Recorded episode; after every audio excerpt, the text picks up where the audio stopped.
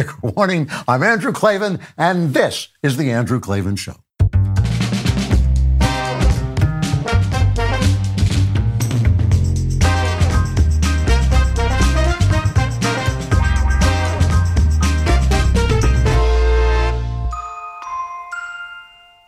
All right, we are back laughing our way through the Charnel House history. Let's get to today's episode Alex Jones Unchained. Going to talk about uh, Tucker Carlson, his new venture, and Alex Jones, and Harvard and suicide. But beyond all that, we're going to talk about what I think is the story of the age what does your brain look like on media? Because we are in an information crisis, uh, as I've been telling you for years, that is brought on by the internet, this new thing among us, and it's been exasperated by the rise of the smartphone, which has meant that the line between our life and our life online has been erased. We are online constantly. The media now surrounds us like an atmosphere. No one is immune. Uh, this to this, including us, and it affects everybody's mind, left and right. And here's the thing I want to say this up front. Uh, on this show, on this little island, we consider ourselves to be the light of the world and the salt of the earth. We consider ourselves to be the people who watch after ourselves without regard to what's happening outside us. We stay inside ourselves and we try to become what we were made to be. And so we can't let our light uh, be hidden or our salt lose its flavor. And so we have to examine ourselves and look at what is happening to us because of this incredible explo- explosion of media and because of this battleground uh, where we are fighting over who controls the flow of information. Obviously, this is a huge topic. I can only cover the surface of it today, but it matters at every level intellectual, personal, and spiritual. So let's begin by talking about Tucker Carlson and Alex Jones. The holiday season is rapidly approaching. While you're writing your Christmas list, remember that we are now in the season of giving. And if you're not sure what to give, I will tell you give the gift of life through my show's partnership with Preborn. Preborn is an organization that has rescued over 270,000 babies from abortion by offering abortion minded women free ultrasounds. Once these women meet their babies for the first time and hear that heartbeat, the child's chance at life is doubled. Take a look at this client's testimonial. When I found out I was pregnant, I was looking at that Dollar Tree pregnancy test and I was absolutely terrified. I encountered a lot of pressure for some from some people that were telling me to get an abortion. I had a dream before I had my sonogram that I was pregnant with a boy. So it was early, and um, but in my dream, I just heard a voice say Eli. And then when I came to the pregnancy center and I saw my baby on the sonogram picture, he had a little halo around his head. And I heard his heartbeat. And I thought, I don't know why you picked me. but I'm terrified, but God make a way.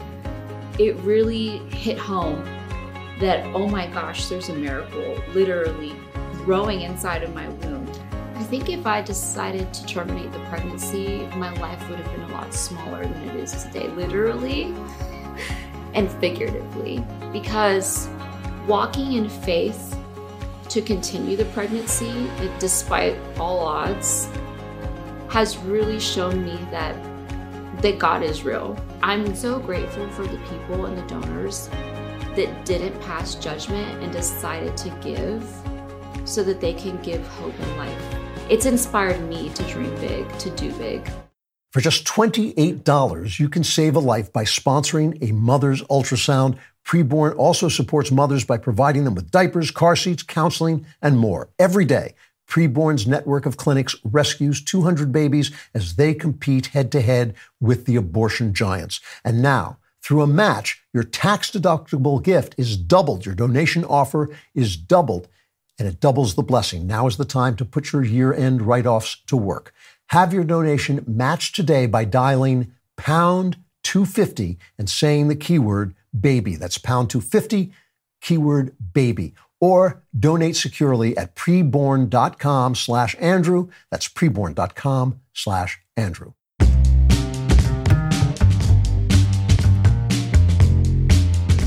Chapter one is Tucker a Sucker?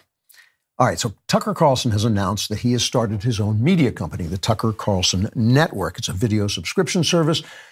This is enormous news because he's taking on not just the powerhouse of Fox News who fired him, he's taking on all the establishment media.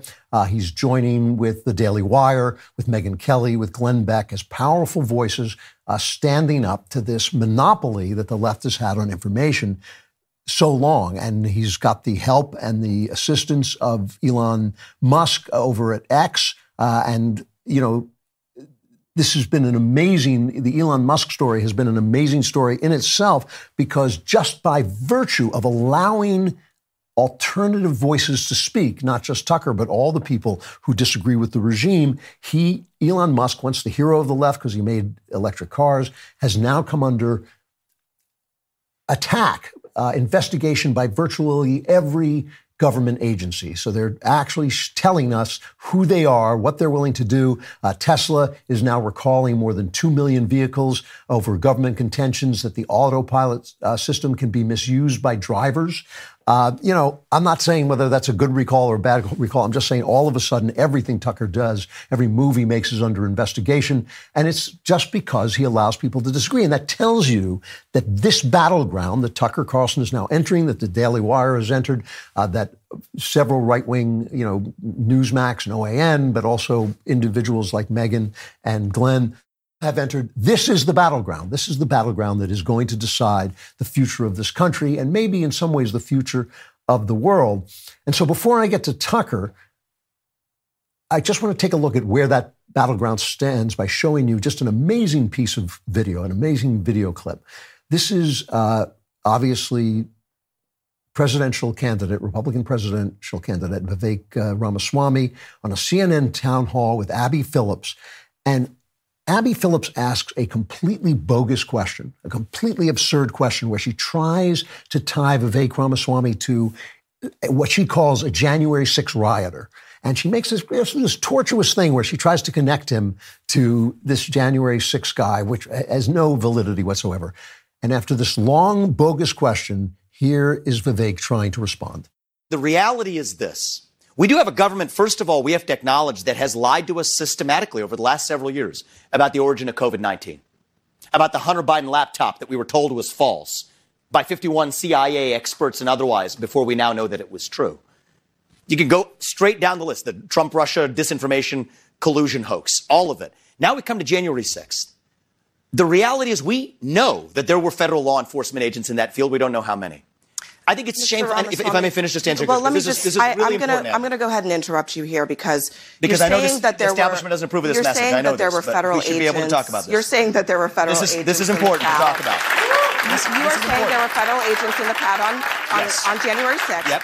There is no evidence that there were federal agents in the crowd on January so, 6th. So so you heard the audience start to applaud when Vivek said, This is important. I know the establishment, meaning you, CNN, don't like this, but this is important. The audience starts to applaud.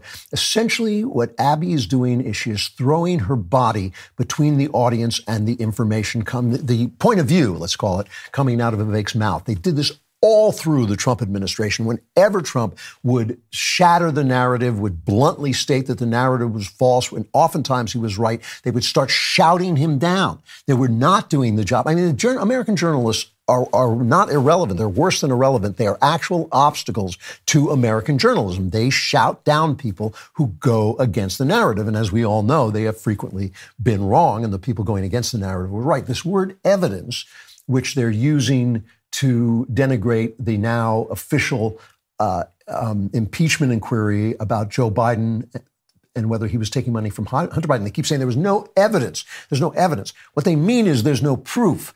Evidence is are hints that something might happen. If your footprint appears outside a murder scene, that's evidence that you were there, and it might ultimately come together with other evidence to form proof that you committed the murder. That's why you have trials. That's why you have uh, votes and elections. You decide whether the evidence, whether there's enough evidence to constitute proof. But we have seen FBI Director Christopher Wray dodging questions about how many FBI agents were in the January 6th crowd. Here he is, this is about four months ago, talking to Congressman Andy Biggs. It has been reported that more than 40 FBI personnel agents or contractors were in the crowd on January 6th. Is that number accurate? Uh, I don't know if that number is accurate. All right. He doesn't say they weren't there.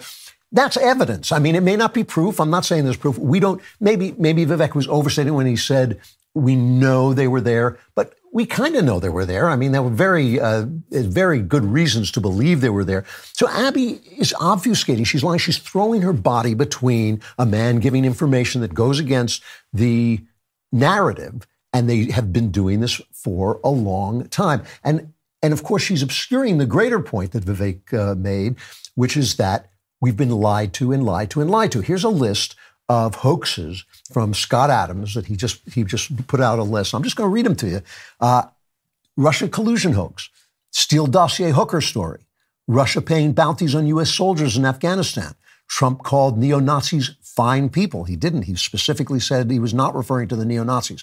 Trump suggested drinking or injecting bleach to fight COVID. Trump overfed koi fish in Japan. Trump cleared protesters with tear gas for a Bible photo op. Hunter's laptop was Russian disinformation. Elections were fair because no court found major fraud. January 6 was an insurrection to overthrow the government. Trump tried to grab the steering wheel of the beast. Border Patrol agents whipped illegal border crossers. Trump stored nuclear secrets at Mar-a-Lago. Governor Whitmer kidnapping plot was not incited by the federal government, which it was. Trump mocked a reporter's disability. Government spending subsidizes uh, green products and reduces inflation. Trump invited Nick Fuentes to dinner at uh, Mar-a-Lago. Twittergate was a dud. We learned nothing new or worrisome. Twitter doesn't shadow ban. Twitter hate speech got worse under Musk. That's a long list. All of them were not just spread by the media, they were defended by the media, and the opposition, by which I mean the people trying to speak the truth, were banned or shouted down, just like Abby Phillips did to Vivek uh, Ramaswamy there. Remember, this is after years, uh, you know, uh, of worrying about the safety of mail-in ballots. Suddenly, the mail-in COVID election, where Biden beat Trump, suddenly it was the cleanest, most honest election in human history. This is in the New York Times. We're saying, oh no, and you could get thrown off YouTube and Twitter and demonetized and Facebook and have your uh, livelihood threatened if you dare to suggest that maybe there was something wrong with this chaotic election. And now there's a Rasmussen poll 21% of likely U.S. voters who voted by absentee or mail in ballot in the 2020 election, this is the voters being polled, say they filled out a ballot in part or in full on behalf of a friend or family member, such as a spouse or child, which is illegal. 30% of those surveyed said they voted by absentee or mail in ballot in the 2020 election, and 17% of mail in voters say that in the 2020 election they cast a ballot in a state where they were no longer a permanent resident. So their vote was illegitimate. So 17% of 30%, that's millions of votes. We don't know. I mean, these are people who are both Democrats and Republicans, and they divided equally along those lines. In other words, just as many Democrats as Republicans cast illegitimate votes, but more Democrats voted than by mail than Republicans did. And a lot of the people who committed more illegal acts were minorities, which obviously, who usually support Democrats. So, you know, it's not proof, again, it's not proof that the election was stolen by illegal votes, but it is evidence that it was. And so we know that that is that that evidence exists and it was not just covered up. Again, it was silenced. Okay. It was silenced. So the very least we can say, the very least is that CNN, which participated in every single one of these hoaxes and lies, has no business telling a legitimate presidential candidate like Vivek what evidence exists or not, and certainly has no business shutting him down. In fact, you know what? I just want to play one more thing just for the laughs, for a, a little bit of comic relief. Here is a, um, a, a supercut of from Grabien, our friends at Grabien, of people making predictions about what will happen if Trump gets reelected. Canada. We can't go to Canada because eventually Canada will become annexed to America. And shoot visitors to the White House. Yeah. That means he can shoot the First Lady. We're going to see violence, the likes of which we didn't even see on January 6th make it illegal to run against him, to throw his opponents in jail, to shut down the media. He will make himself into the Fuhrer and he will make everybody raise their hand and salute him. Using martial law against the American people. Terminate the Constitution. To rewrite the Constitution. Create mass internment camps. Throw everyone into Gitmo. Might be sent to jail or their rights might be suppressed. especially minority groups in society. You might have any number of things happen to you and your family. These people now, a lot of those I have to admit were MSNBC, but some of them were CNN as well. If that's what journalism is, and that is what journalism is, these people have no business, no business setting any narrative at all. In fact, I have a suggestion. There should be no, journalists have no business at political debates. Why on earth should these people, the enemy of us, the rest of the people, why on earth should these people set what political candidates can talk about? Or should talk about or what the people are thinking about. They don't represent us. We didn't elect them. They represent their corporations. They represent their private interests. Why shouldn't two candidates or three candidates simply set the rules by which they're going to speak to one another, follow those rules, and talk about whatever they want to talk about? You know, I'm not saying that every single moderator has done a bad job. I thought Megyn Kelly did a good job. But why should there be moderators? Lincoln Douglas didn't have them. Why shouldn't they just have people who enforce the rules? I do not understand why journalists have anything to say to us, anything to say to us about what the subject matters should be. Okay, that's the state of play. That's the state of play in the mainstream, and they're still more powerful than rebel media like the Daily Wire and Megyn and now uh, Tucker. This means that people like us are bearing a huge burden. They're they are speaking for and to the people in the CNN town hall audience who applauded when Vivek said, when Vivek said, this is important. I know it makes you uncomfortable, but we have to talk about this. The burden on us is tremendous. So who do we have to be? Never mind who they are. We are the light of the world. We are the salt of the earth. Who do we have to be in in challenging this narrative machine, this dishonest narrative machine that doesn't just spread lies, it suppresses the truth. And I'm talking about ABC, NBC, CBS, the Washington Post, the New York Times. All of them have done this, all of them, especially when it comes to Donald Trump. So, as a fan of Tucker Carlson, as, as a supporter of Tucker Carlson, as an admirer of Tucker Carlson, as a person who wants Tucker Carlson to succeed at every level, even if it means competition for the Daily Wire, which it will, but that's fine. It'll make us better, make him better. I have to yell at him. I have to criticize him. Ever since he left Fox, he has not been on the game he needs to be on. He has interviewed Donald Trump without asking him a single challenging question over the course of more than an hour. Compare him to Megyn Kelly, who really gave it to Trump. She's, you know, she's got that sweet uh, tone. She's very uh, polite, but still, she went after Trump and challenged him on the things that he was saying. Tucker did not challenge him once. He interviewed Andrew Tate without challenging Tate's false assertions that he'd never pimped women or abused women he accept, has accepted third hand information on aliens and on CIA participation in the Kennedy assassination as if it were gospel truth. He can't do that. We need him to elevate his game because otherwise he's just the left on the right. So Tucker had an interview with Alex Jones, who has been restored to X. And let me say, I'm on record at the time when Alex Jones was thrown off every site. He was canceled everywhere. I oppose that, even though I'm not a fan of Alex Jones's. I'm glad he's back. He should not be deplatformed. He should not be censored. So bring him on, interview him. That's fine. But listen to the way Tucker introduced him. This cut three. Alex Jones is the single most censored man in all American history. He was the first media figure in our history to be completely erased in one day, deplatformed. Alex Jones was deplatformed before it was a common term. And not just deplatformed, sued, attacked. They attempted to criminally charge him. What did Alex Jones do wrong? Alex Jones didn't rape anybody. He didn't loot Macy's. He didn't burn a police station. He didn't invent a fake cryptocurrency and loot pension funds. He didn't start a pointless war that made this country poorer and more disorganized. He didn't open the southern border. No, Alex Jones had opinions that deeply rattled the people who run America. Okay, so yes, but also no, right? Alex Jones didn't do all those things that our government did and that people in authority did and that people have not been, um, have not paid the price for. You know, people haven't paid the price for the George Floyd riots. Derek Chauvin has not gotten the retrial that I, I believe he deserves. The, the people who, uh, you know, started all the 20 years of war in Afghanistan and Iraq, have not really had to renounce what they did. You know, he, he's absolutely right about all of that. But Alex Jones did do things that were wrong. Uh, he didn't just disagree with the narrative. He got sued because he accused innocent parents of faking the murder of their little children after the Sandy Hook school shooting in 2012. He said they were crisis actors. He said this didn't happen. It was just a way of taking our guns away. That's an incredibly heartless thing to do. I mean, if you don't have the goods, if you don't have the proof, if you don't have the evidence to the point of proof, what's going on in your head when you do something like that? Alex Jones is not a hero for doing that. Alex Jones deserved to be sued for doing that.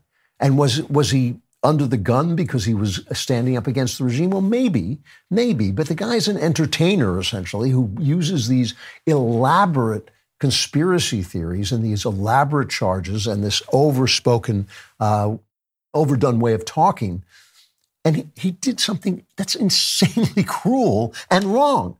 He's not a hero. To, to, re, to bring him back and let him speak is one thing. It's the right thing. To rehabilitate him, to not question him, to not uh, talk about the things he did is something entirely different. So before we elevate Alex Jones, let's take a closer look, too, at who he is.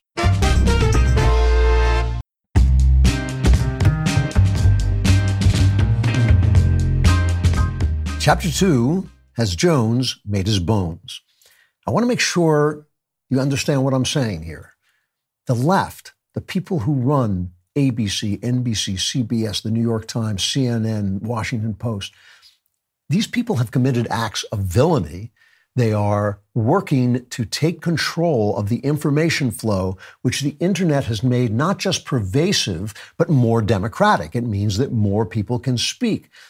We need right wing or at least traditionalist or at least patriotic, pro American, pro founding media to speak back to them. But we need them to be good at what they do. They have to be able to gather information. Uh, the New York Times is a is an absolute garbage paper at this point. It is a, a paper just that bubbles up with dishonesty and lies. But they have tremendous reporting power. Tremendous reporting power. So if you're going to report a story on the right, you've got to send some good reporters to get that story. If you are just throwing back your suspicions of people, if you're just throwing back uh, anecdotes that you've gotten off, um, you know, X, that's not going to do the trick. That is not going to do the trick. And especially if you're saying elaborately conceived and contrived literal conspiracy theories, you're going to essentially uh, disgrace the voices that have to fight these bad guys. These are bad guys, and and we cannot beat them by being them. It's just not the way it's going to it's going to work. If you are the light of the world, if you're the salt of the earth, you can't hide that light. You can't lose that flavor. I saw a lot of people when Tucker interviewed Jones on on X, other places going, "Oh, Jones is a prophet. Jones was right. Jones got it right."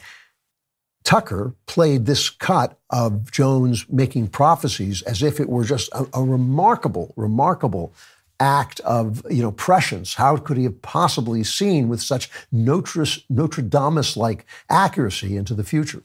By the middle of September, that the new policy is being written, you will all have to wear masks again, and so will airport employees. It's happening. Mask mandates are officially back. We know the Joint Chiefs of Staff wanted to blow up airliners, Baltimore Sun, or if you let some terrorist group do it, like the World Trade Center, we know who to blame. And if there was an outside threat like a bin Laden, who was a known CIA asset in the 80s, this group and its leader, person named Osama bin Laden, he's the boogeyman they need.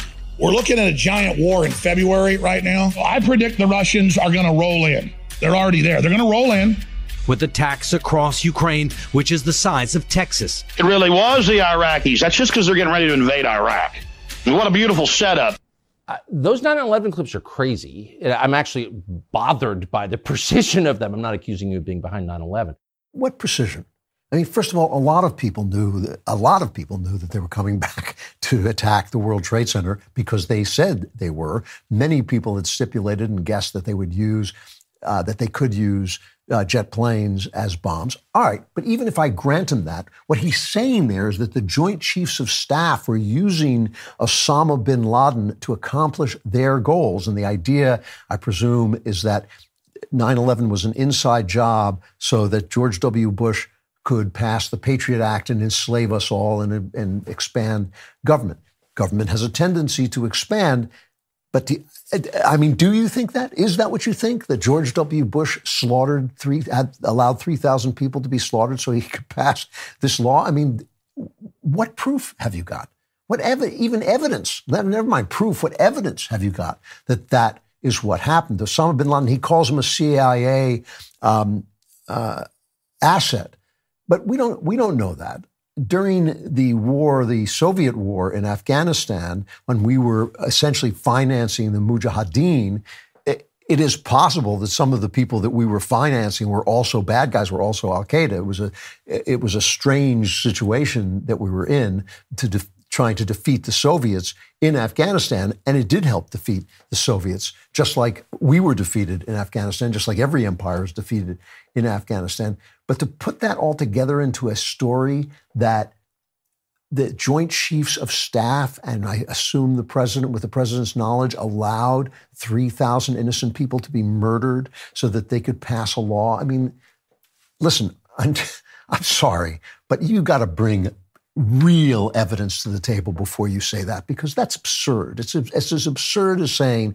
that parents faked their children's deaths so they could pass anti-gun legislation. I mean, let alone the fact that he produced, he, he says they put that, they strung that thing together as if in fact the CDC had returned mask mandates in September, which they haven't, although God knows they, they and the media are trying to scare the daylights out of us all the time. Now there's going to be, you know, a triple, you know, COVID attack or whatever it is. But, but, you know, I, no one has been more critical of the mishandling of COVID, the oppressiveness of local governments than I have been. Nobody has uh, attacked this more, but this idea that somehow they're spreading these diseases so they can do this stuff, I, I, I don't buy it, but no one should buy it without evidence. We're not talking about proof now. We're talking about some kind of evidence. And Tucker basically elevates this stuff and says, wow, isn't it amazing that you did this? I mean, it's just, it, it's not amazing. It is not amazing. You know, Jones, um, made all kinds of predictions. He said predictions. He said the government was going to use the weather to attack uh, United States citizens. Uh, he has uh, said that the Illuminati, this secret group, uh, is meeting at the Bohemian Grove. I know people who belong to the Bohemian Grove. I, you know, I mean, it's like the Bohemian Grove is this kind of uh, get together of, of, powerful people on both sides of the aisle and all this stuff. You know, and and Alex Jones is saying, "Oh, this is the secret, you know, Illuminati is taking over the world."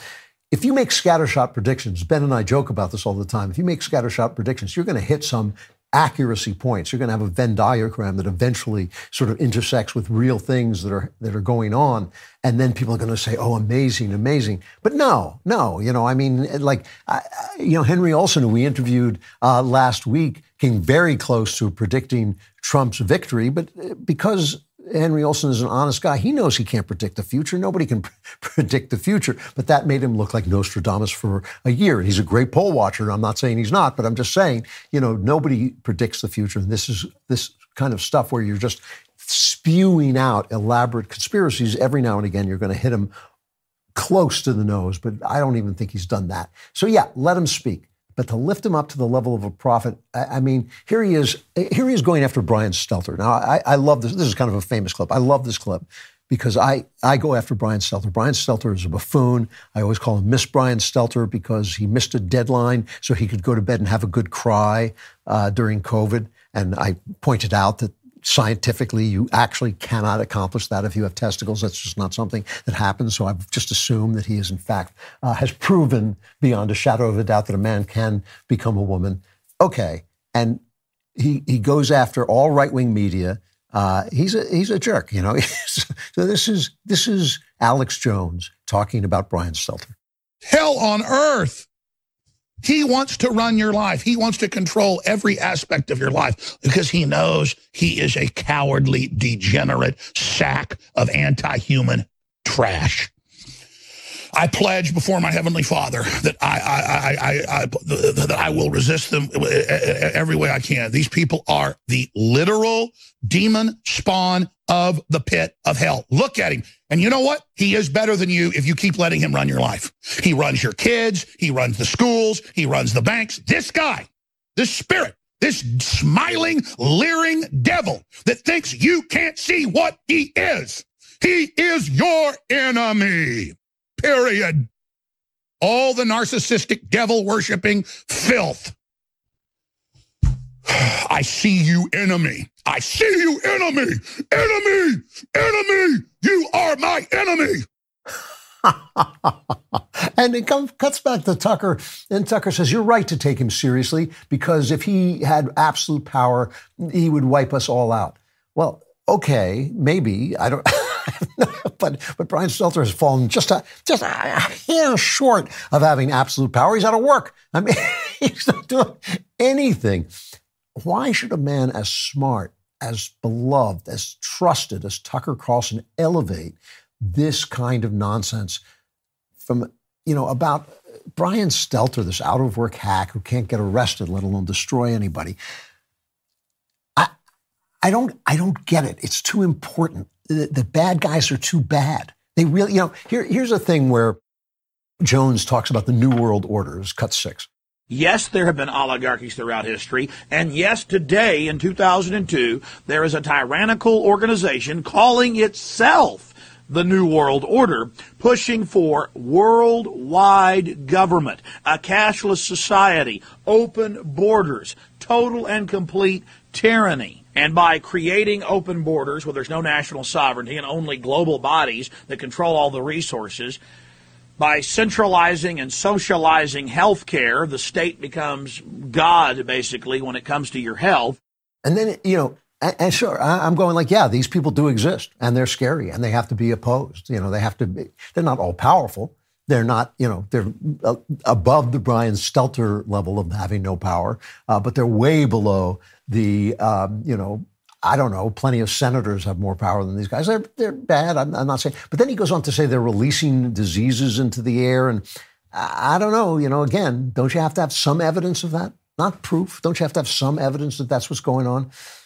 Listen, I, I, you know, I know what uh, some of you are thinking. You're thinking, you know, they lie, they hoax. They have so much more power than we do, and they do. I mean, still to this day, the networks still have more power than you know Fox or Daily Wire or anything like that. We are fighting to be heard. We have to fight. If we didn't have Elon Musk, where would we go on social media? Seriously, if all you have to do is say a man can't become a woman, the simple scientific truth, and you can lose your spot on YouTube. You can be demonetized. All of these places are actually out there, not just lying, but also obstructing the truth. I get it. They have power. But we only have one power that matches theirs. It's that we're better than they are. It's that we'll tell the truth. If you have to listen to a right wing conspiracy or a left wing conspiracy, who cares which one you're listening to? But if we look for the truth, if we search for the truth, if we make sure we have some reporting power, if we make sure we get some information, then we become the light of the world, the salt of the earth, and then people will flock to us. We have a chance. This is a real thing. This is a real thing. I know these are this is kind of a dark days and all this stuff, and it's hard to see where we're going. But we're really on the upside of this fight because we've been honest, because we've gotten so many things right, because so many of the things that were called conspiracy theories turned out to be true, we have got a chance to take back the narrative and to take back the power of information, which is what the battle is all about. Tucker could be a huge, huge power to that because he's appealing, he's talented, he's intelligent, he's well read, he's got good staff. He can, he can be a major, major player here. This is not the way. It's not going to work. And if it's just playing off, if it's just playing off anger, if it's just going for the people who feel they've been lied to, and therefore there's some massive secret conspiracy going on, if it's just for the reactionaries, what does it profit, profit us? What does it profit us to win those clicks if we lose the one power we have, which is the truth? Are you a few years, or as in my case, centuries out of school and wondering, what did I even learn and what was the point? You might even be thinking, I don't have the time to learn anything new. If that's you, you're not alone, and it's not too late. Hillsdale College is offering more than 40 free online courses. Learn about the works of C.S. Lewis, the rise and fall of the Roman Republic, with a history of the ancient Christian church with Hillsdale College's online courses. If you're not sure where to start, check out American Citizenship and Its Decline with Victor Davis Hanson. In this eight lecture course, Victor explores the history of citizenship in the West and the threats it faces today. Threats like the erosion of the middle class, the disappearance of our borders, the growth of an unaccountable deep state, and the rise of globalist organizations. The course is self paced so that you can start whenever and wherever. Start your free course on American citizenship and its decline with Victor Davis Hanson today. Go to hillsdale.edu edu slash Klavan to enroll. There's no cost and it's easy to get started. That's hillsdale.edu slash Klavan to enroll. Hillsdale.edu slash Klavan. I know what you're thinking. You're thinking, how do you spell edu? It's K L A V A N. There are no easy things.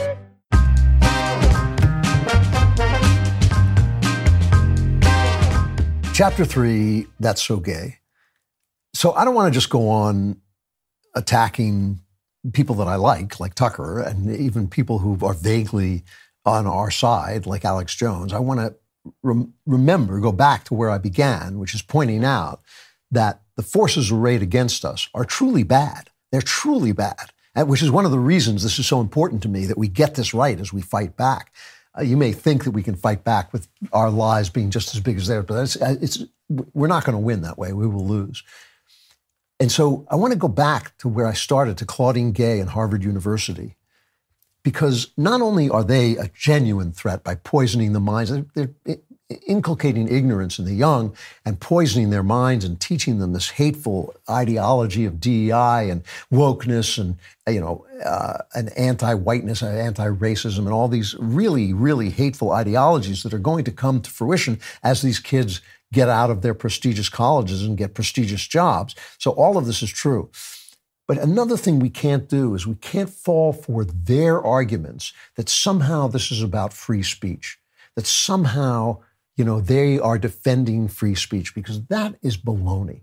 The idea that people can shout for the death of the Jews, college students can shout for the death of the Jews, the extermination of the Jews, and not get ex, um, expelled is ridiculous. And it's the way I know it's not about free speech is because of all the things that Claudine Gay and Harvard have done. Sohrab Ahmari reports that two days after Claudine Gay claimed that genocidal rhetoric might be protected speech at Harvard because that's how committed she is to free speech, her university canceled an event featuring a congressman because he had mocked Harvard cancel culture. The New York Post wanted to investigate Chris Rufo's charges of plagiarism, so they contacted Harvard about them.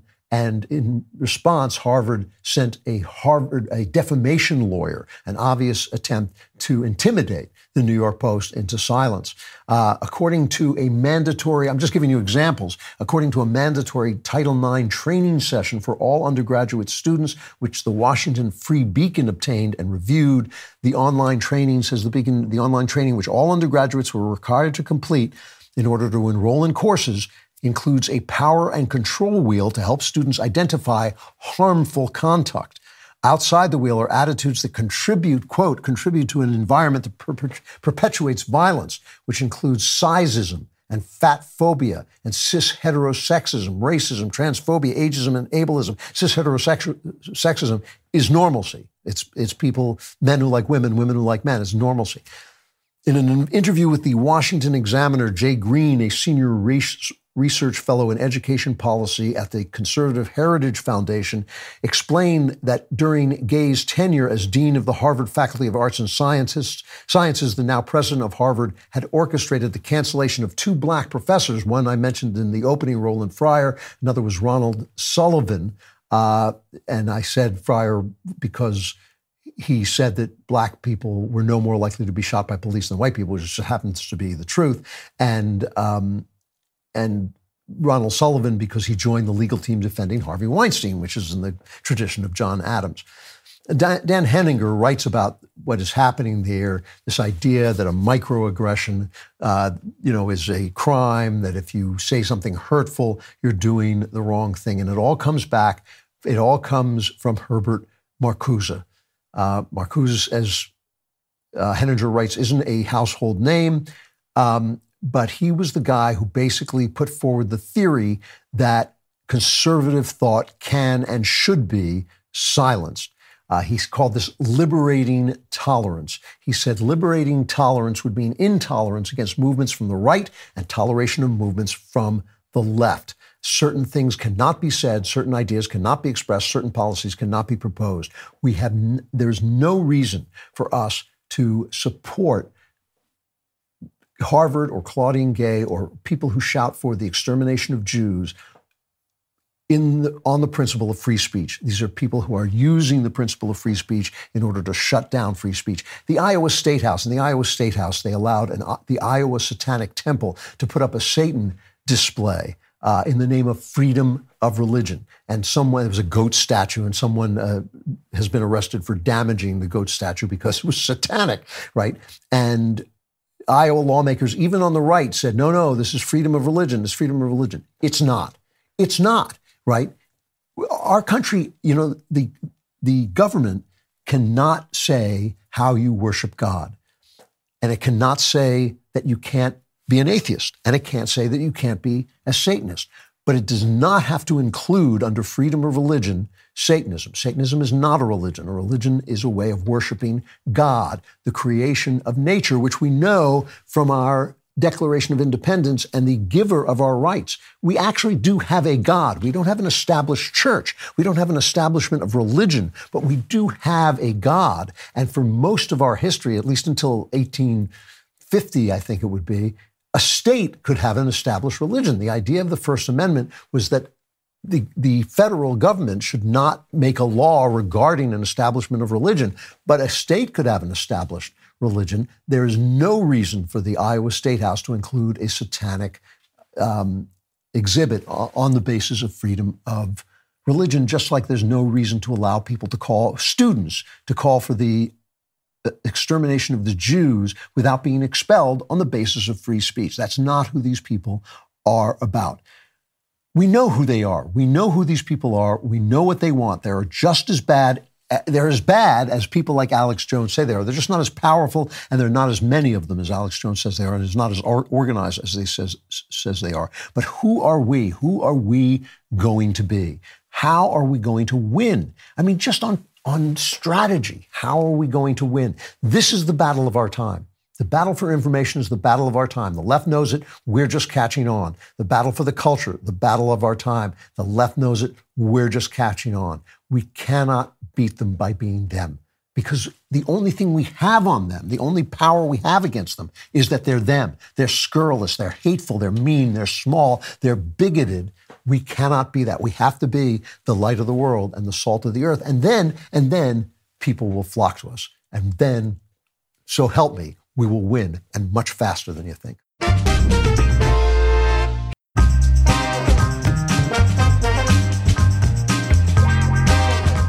Final chapter The World is Too Much With Us. So I just want to end here by taking a look at what media, which is the issue, the internet and the iPhone that makes it pervasive, what it's done to us.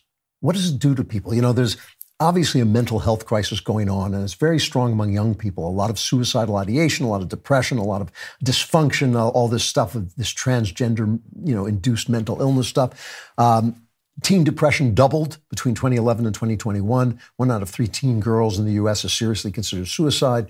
Uh, U.S. Surgeon General Vivek Murthy has described adolescent mental health as the crisis of our time.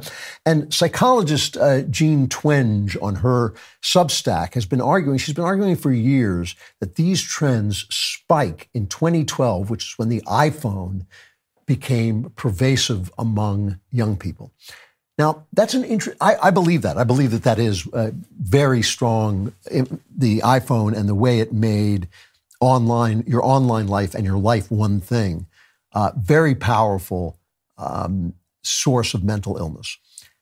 But the interesting thing about that explanation is it's an explanation without content in a way, because it's not the fact of the iPhone, it's not the plastic of the iPhone, it's what's coming out of the iPhone. And that's still an open question. I mean, it's not a bad thing that teens can look up a quote from Shakespeare and find out what it is. It's not a bad thing that they can test their parent, text their parents to tell them they'll be home late for supper. Those are those are good things that the iPhone does.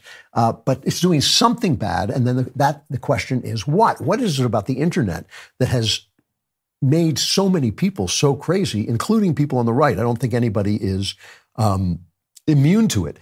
And when you're looking for answers to things like that, it is very simple to take whatever it is that bothers you and say, well, that's the cause. I don't like feminism, so I would say, oh, it's feminism. I believe in God, and I think that if we lose our faith, the country's going to collapse. Uh, so I'll say, well, it's because the iPhone is spreading atheism. But you know that that doesn't really hold together because there were plenty of uh, unhappy people before feminism. When people believed in God, there was plenty of atrocities and cruelties and misery. Uh, these are not the things that I think are different about this moment. There's one thing the internet does, though, undeniably, that it brings into your life, into your home, into your mind with a new power that it never quite had before. It brings into your mind the world, the values of the world. And the values of the world are always the lowest common denominator of human desire. William Wordsworth wrote a great poem about this in the 1800s. It starts The world is too much with us, late and soon, getting and spending. We lay waste our powers. Little we see in nature that is ours. We have given our hearts away. Getting and spending. That's what the world is about. The world is about the, your lowest desires. Sex, good example. I was reading a really fascinating piece in First Things magazine um, about about ma- masturbation. It was about masturbation, and this woman was saying, a writer named Patricia Snow was talking about how the word sex, which has, was traditionally understood as a shorthand for actual sexual intercourse between a man and a woman, was repurposed as sex became sort of uh, demystified, was repurposed to cover every kind of masturbatory substitute. She writes If sex is about the self rather than the intimate congress of a heterosexual couple, then why not strip the word of its long standing physical implications? Why not have phone sex, gay sex, sex with life size dolls, and so on? No one says, for example, my girlfriend and I masturbate while we watch each other undress on our separate screens. Instead, they say we have sex online. The world is not selling you sex. She's right about this. The world is not selling you sex. It's selling you masturbation. It's selling you something that isolates you, that turns your mind inward, that makes that has made impotence among young men skyrocket. It used to be like 1%. When I was a young man, that was not your problem, impotence when you were young. But now it's something like 30% and more of young men are having this problem because they are involved in what they think is sex, what they call screen sex or porn sex, but is actually masturbation. The world sells you the idea of itself as being valuable, the idea that the love of the world is worthwhile. You have to have likes. You have to have fame. People, I, I hear people say things like, what do you know? You only have four followers. What do you, you know, eh, look at the world around you. Look at the world around you. Look at the people who are famous. Look at the people who are elevated. You know, how many how many followers do you think Jesus or Socrates would have had? Do you think they would have had more followers than Taylor Swift? You know, the world is selling you itself. People, a lot of people say to me, you know, you're underrated. And I think I don't think I'm underrated at all. I think I'm exactly where I ought to be. People who know listen. People who don't know don't listen. I don't expect them to. The only reason I have, I mean, I have a good audience. I have, you guys are a sizable audience, and I appreciate it. But that's mostly because Jeremy knows how to promote me. I would never have thought to promote myself because that's not who I am. I'm not just an act of God. I'm an act of God King. You know, and the fact that uh, that the people, so many people are listening to me, it is a miracle. It is, in fact, an act of God and of God King. But the kind of person who's going to work all the time at promoting himself is not the kind of person you want to be listening to. That is what the world tells you. The world tells you that likes matter, that fame, which a friend of mine once defined as the love and appreciation of people you don't know or respect, right? You know, so the, the idea then becomes that you have to do big things, right? You have to do big things. You have to save the world. You know, you have to, it's climate change. Oh, climate change. That's a, that's a terrible, terrible thing. They just, that big UN climate summit in Dubai just announced that 200 companies have signed on to tra- transitioning from fossil fuels. They're not going to do anything. The Wall Street Journal compared that to the 1928 Kellogg Briand Pact outlawing war. Worked great, you know. It's like these are we have big things. We have to do big things instead of doing your job, paving your roads, getting the homeless off the street, cutting taxes, making it so people can run their businesses and build buildings and have shops and houses and marriages and raise their kids without you getting in the way. There's a really long and interesting piece in The Economist about how it's called When the New York Times Lost Its Way by the former Times editorial page editor James Bennet. And he talks about the fact that reporters used to feel that they would get the facts and that would equip you to make decisions. But now they know better than you. They know what right and wrong is and they don't trust you anymore and you voted for Donald Trump and you're deplorable, they don't want to tell you the facts. They don't want to have you uh, give you the facts and hope that that makes you uh, moves you to make the world more just. No, they want to tell you how to make the world more just. They are not doing their jobs. They're doing the big thing. That's what the world wants you to do, the big, meaningless things. Because the world, the one thing the world knows, the world's not going to change. The world is not going to change. War's not going away. Fossil fuels not going away. Lies aren't going away. Power is not going to stop corrupting people. All those things are going to stay the same forever until Jesus comes again. Those things are going to be what the world is like. So if you're working to change the world, you are wasting your time. But if you're doing your job, you will change the world for the better. You remember that bumper sticker, Good Girls Don't Make History? That's right. Stalin makes history. Hitler makes history. Good girls make children. Good girls make homes. Good girls make places that anchor everyone into a set of values and responsibilities and traditions that civilize them and make a society, for as long as it lasts, a better place to be. The Babylon Bee, the second funniest satire on the internet, uh, gave its Person of the Year award to Taylor Swift. Uh, I'm sorry, they answered Time giving its Person of the Year award to Taylor Swift. The Babylon Bee gave their Person of the Year award to this housewife you've never heard of who loves her kids and does her best. Amen, right? That's where, that is where good things are done if you do your job. If you're a reporter, tell us, report the facts. If you're a mom, raise your kids. If you're a dad, raise your kids and support your mom. You know, do all that stuff do your job, tell the truth, build your inside, your internal world, and you will have a good effect on the people around you. And that good effect will fade because everything fades.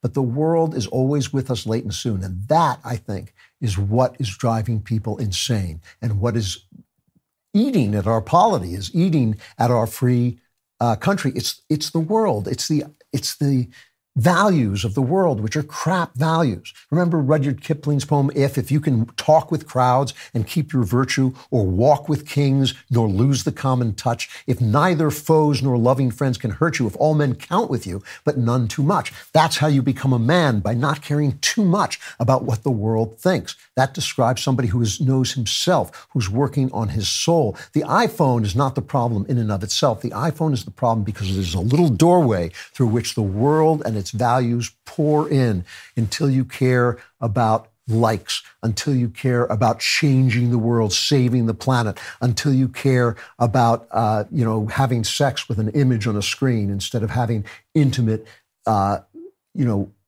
intercourse with somebody you love and somebody you're committed to for life. That is the problem.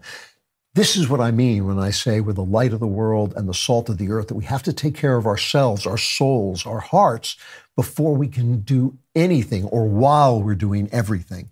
That is the way we are going to take back the information field by being that very, very special piece of information, which is the truth.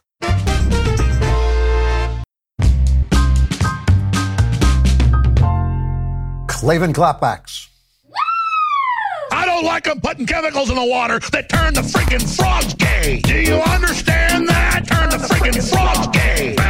Serious crap.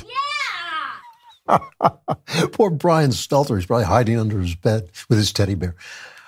All right, this one, this guy asked to be anonymous. He says, I really like a lot of your books. No wonder he wants to be anonymous. It's shameful. He says, I've read or listened to about 17 or 20 of them and really enjoyed them. But I have noticed that with the exception of your books that are directed more at teenagers, your protagonists are often guilty of very serious sins, while the women characters are pristine angels. Not every man has cheated on his wife like in Werewolf Cop or True Crime, or spent time uh, not being remorseful for their actions at all, like in Identity Man or the Cameron Winter series, or um, or another kingdom. I really like these books. I can relate because I have to suppress my natural man and I understand what could le- lead to those actions, but why can't a male hero just have flaws that they control in general? Why does it feel like men are garbage and women are angels in all these books? First, I have to take issue with this women are angels in all these books. Almost none. I, I, I can't. I mean, I have some women who are good wives, and I admire good wives and good mothers, and I so I write them with affection, I'm sure. But most of the women in my books are prostitutes. Almost, you know, they're either prostitutes or they're cheats or they're bullies uh, or they're femme fatales. I mean, most of the women in my books are not nice people. Uh, some of the good guys have good wives. They, that tends to happen. Uh, but but no, I don't think that's true. And what I do is because most of my lead characters are men, I write them honestly, and men struggle with all kinds of things, including uh, a powerful sexual urge and powerful ambitions that cause them to want to do the wrong thing. And that's just the way men are. And so I'm just being honest about that. But I, I do deny the idea that my women are angels. That's not, go back and look at them. Uh, all right. Uh, Dear Mr. Klavan, I want to thank you for your podcast, for your books, and for the books of your son and daughter. I recently finished Christmas Karol and found it delightful. My wife is enjoying it now. I'm presently reading How to Save the West by Spencer, uh, and I found this to be a profound work. As soon as I finish, I'll start The House of Love and Death. I immensely enjoyed the other Cameron Winter novels. Uh, last Saturday, I, I watched uh, Lady Ballers. The film was funny and certainly had a good message. However, the scenes of bondage and sadism, masochism were unnecessary to the point of the, na- the movie. I certainly could not recommend the movie to my teenage grandchildren. I would like to hear your perspective on my complaint from Mario. Uh, you know, again, it was a sex comedy. It had sexual jokes. The jokes, you know, I would I would object to a movie that showed S and M as being elevating or being satisfying. But instead, it was making fun of the character who was involved in it. It was showing it as being degrading. It was showing it as being masturbatory. And I think that was funny. And you got to make, you have to be allowed, artists have to be allowed to depict the human condition. And sex is a very powerful part of the human condition. So I, I think, you know, when you, when you say that people can't do this stuff, you hobble artists. You make it impossible for them to create art. And that's why the right uh, flounders so much about this stuff. Um, from Ivy. I, know all these are about my work, but that's what we got this week. Uh, dear Mr. Klavan, I missed your live show on Friday because I couldn't put down the House of Love and Death. I went back and watched your show after I finished the book. Where do you get your ideas? Is there a process you always use to come up with ideas, or is it just an idea comes to you out of the blue? I'll be awaiting the release of the next in the series. Uh, you know, writers are always asked that, and they, and they tend to make fun of. Um, the people who ask it because like you know i don't know why i don't know why anybody should know that I, my answer is this you become a writer because you have ideas because you see the world and understand the world in terms of stories stories are tools for communicating the abstract inner life from one person to another. You cannot describe the inner life except through stories, through paintings, through music. Uh, and if you are just a person born with talent, born with a gift, these stories come into your mind. If I didn't have stories to tell, believe me, I would have gone into a much safer profession. Uh, people who say, I want to write a book, but I don't know where to start don't do it because you know where to start if you're a writer. Uh, that's that's just the way it works. So the ideas come to you. It's obviously something in the mind that sees the world in terms of stories and captures little things and turns them into stories. It's it's just part of the uh, the mechanism. Become a member today. We're going over to Member Block. You want to be there, so go to dailywire.com slash subscribe. Use code Klavan at checkout for two months free on all annual plans. Remember that Spencer and Faith and I will be doing a Christmas special this week. Please send your questions to Klavan Clapbacks at dailywire.com. We'll be glad to answer them all. Members to Member Block, non-members, Klavanless Eternity.